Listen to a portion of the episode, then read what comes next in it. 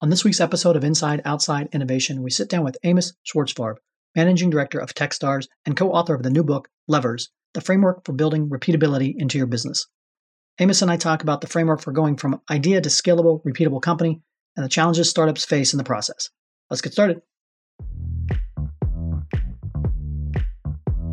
Inside Outside Innovation is the podcast to help you rethink, reset, and remix yourself and your organization each week, we'll bring you the latest innovators, entrepreneurs, and pioneering businesses, as well as the tools, tactics, and trends you'll need to thrive as a new innovator.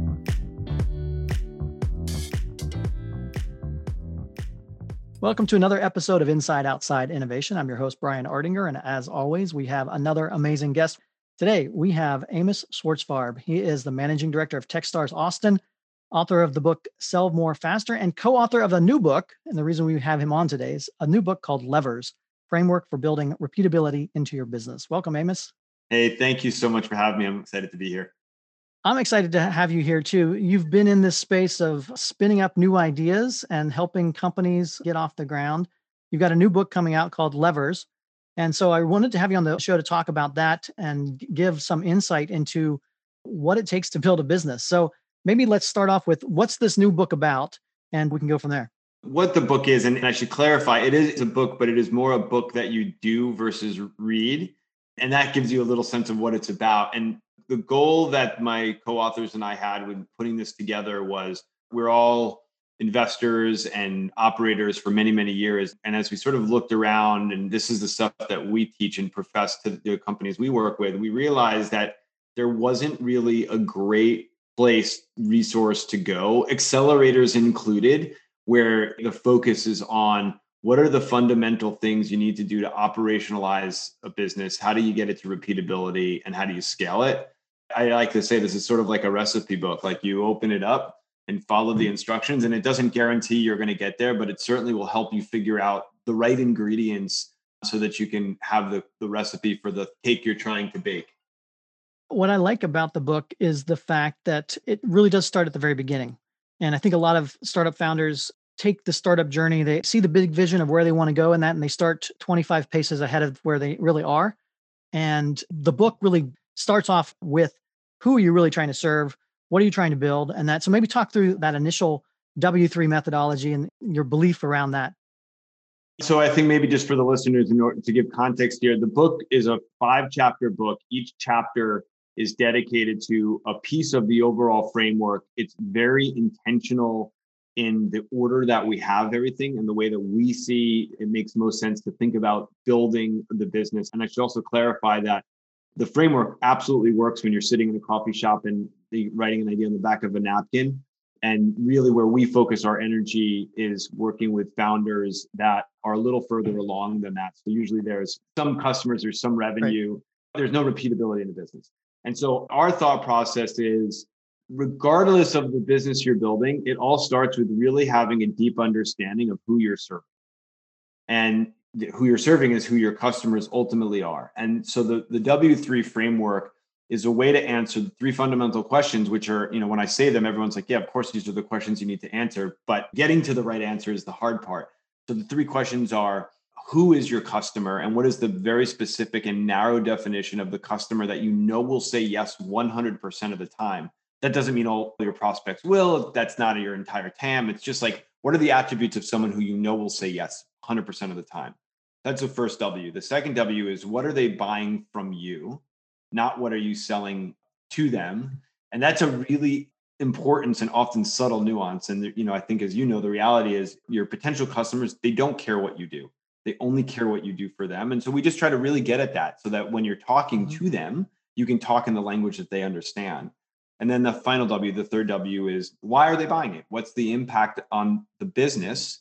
Have a clear understanding of what that is. And more importantly, or equally as important, is how are they going to measure that impact? Because if they don't know, they won't know if there's an impact and they won't be a customer for very long.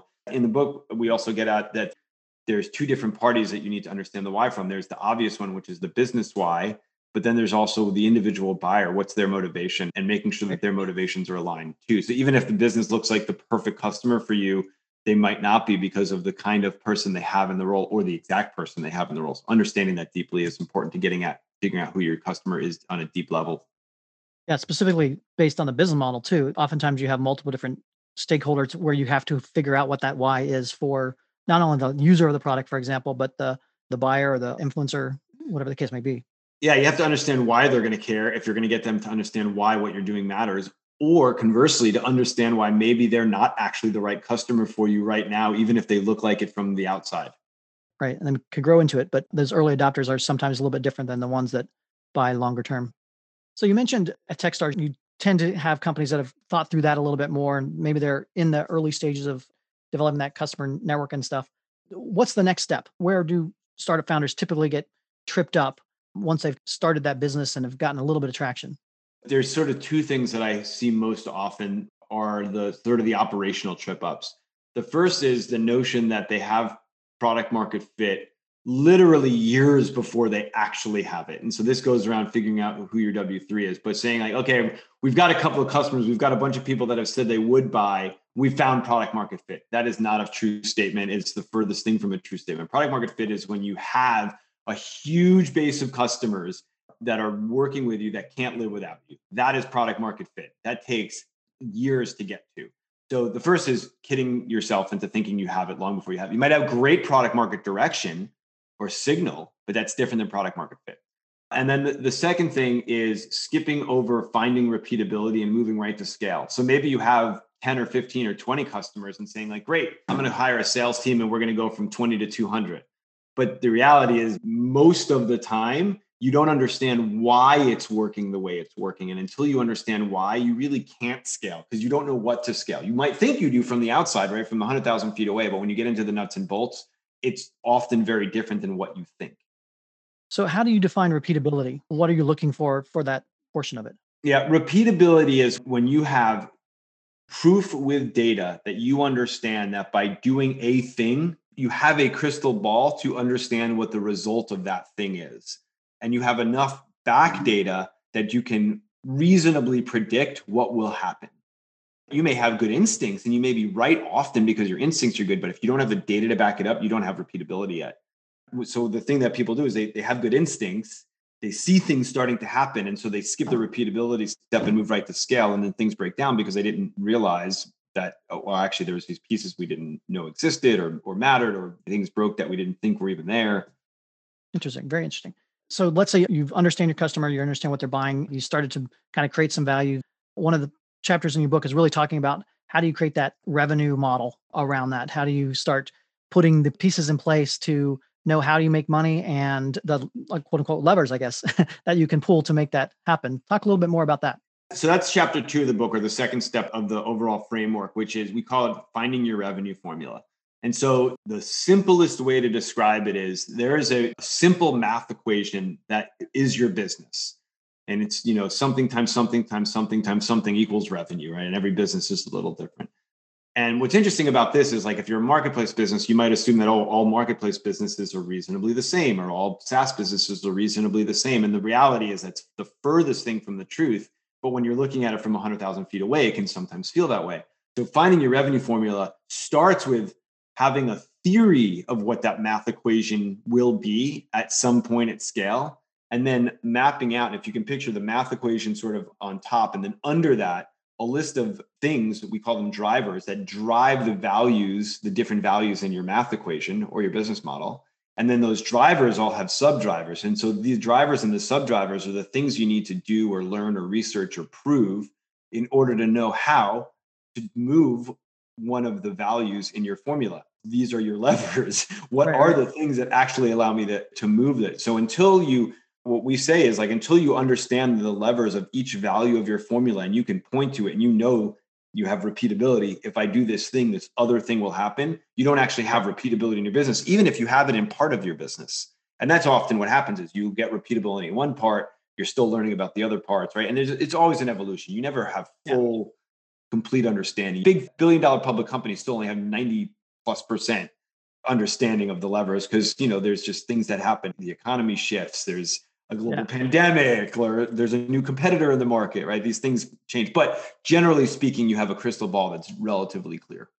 Yeah. And I like that analogy too, from the standpoint of like a lot of the times you can get one or two levers right. Like, for example, you can get people into your funnel, but then they fall out because of something else. And until you understand across the board, how do you actually get it from that first conversation to dollars in the bank? a lot of things can happen in between. Yeah, and even so, dollars in the bank, like what happens at renewal time? Yeah, or what would happen if you turn off a particular part of the funnel? uh, yeah. Or does that change the dynamics of how they buy or come back to you? Exactly. A lot of information is available out there to startups nowadays. You know, eight, 10 years ago when you and I were starting kind of this journey, a lot of it was much more black box and that. You know, what are the biggest changes that you've seen in the regard for access to resources and availability for startups to actually get started? I think probably one of the biggest changes that I've seen in the last decade is that there is a really true and sincere desire for people that have had some experience to help people that don't have experience. You know, and I've been doing this for 25 years. I wish the the level of people that were willing to give first and help was there, and they it, it, just wasn't. So I I think that there's been a huge shift there, and I think there's a lot of really great resources out there and theories and philosophies and thought processes around the way to do things. There's lots of accelerators and incubators, and most of them are really well intentioned. I would say that to me, that's probably the biggest shift, which is that more and more there is access to information to help you figure out what to do. And I think not mm-hmm. to bring it back to the book Levers, what we saw was all of the stuff out there. We felt like there was a gap to tactically what do you do to operationalize a business? Yeah. Nothing in this book is new. What we've done is we've packaged it in a way that hopefully makes sense for someone to say, okay, like I said, open it up. I know the steps. I might they might learn that the thing that I want to build is actually not a real business or not possible, but yeah. we'll give you a framework to figure that out too, so you don't waste time and money. Well, and that's an important part, especially like in the corporate world where I see a lot of corporations kind of spin up new ideas and they keep spinning it up and throwing resources at it rather than saying, okay, this idea is bad, or we need to pivot it, or let's pick a different one and push it through its paces. You know, that ability to say, not right now, and let's try something else, I think is an important piece, not only for you know, founders, but corporate innovators, things, mm-hmm. anytime you're trying to push. Yeah. Well, I'd say going back to your question, I think another thing that has happened in the last on and off for the last 20 years, but I think in the last, you know, five to eight years, which I don't think is a positive thing, is I do think that there's been a notion there's so much available venture capital out there. Right. And a lot of VCs, people that get into VC, they're not necessarily operators first.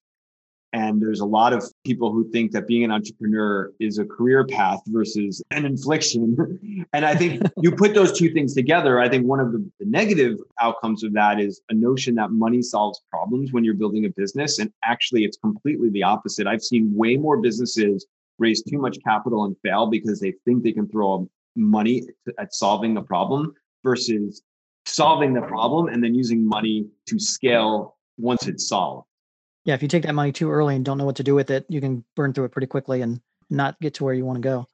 You mentioned COVID briefly, but you know, what are you seeing coming out of COVID? What are some of the biggest trends or opportunities that you're seeing? I get this question a lot, and I feel like I'm always giving a really dissatisfying answer. I don't know that I, like I'm ahead of seeing any trends. I think I'm in the middle of it with everybody else. I mean, there's lots of things around how do you get people together virtually?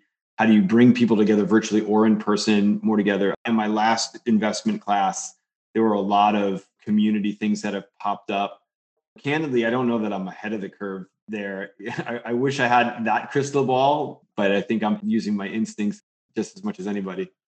Yeah, I think it's going to be an interesting time, especially coming out of COVID. I think that's going to be actually folks are going to struggle even more with that transition versus actually going into COVID. I think so yeah, true. I'm I'm even like having trouble getting used to like getting back to in-person meetings. It feels weird to say yes or to offer it up. exactly. I'm going out this afternoon and, and to see people in 3D and it's going to be a little bit weird. I guess next question is like what's next for you? What's next for Techstars? What's next for the book? This thing that we do at Techstars is really, really fun. You know, we're in Austin, we're looking to increase the number of times that we're running a year so my hope is that you know over the course of the next couple of years, we're more frequent, so we can be more impactful on companies that are part of the TechStars or want to be part of the TechStars network here in Austin.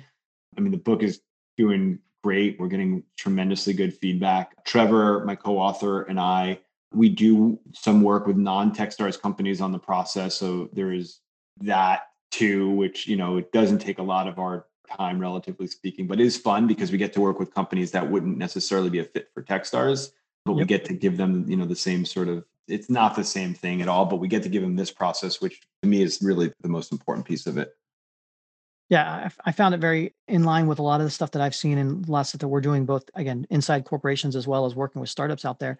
And I'm excited to see where where it comes out. And it's always good to have people talk about what it takes to do this because I think that's where a lot of people struggle. It's it's so glamorized out there nowadays, and like you said, there's so much capital, and it's never been easier to spin up something but it's just as hard as ever to, to scale it and grow it. And it's always nice to see some ways to think through that process and, and actually make it happen. So if people want to find out more about the book or more about you, what's the best way to do that?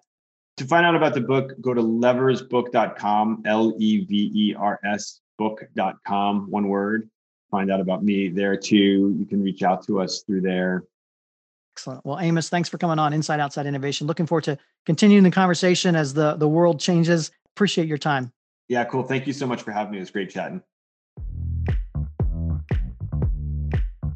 That's it for another episode of Inside Outside Innovation. If you want to learn more about our team, our content, our services, check out insideoutside.io or follow us on Twitter at the IO Podcast or at Ardinger. Until next time, go out and innovate.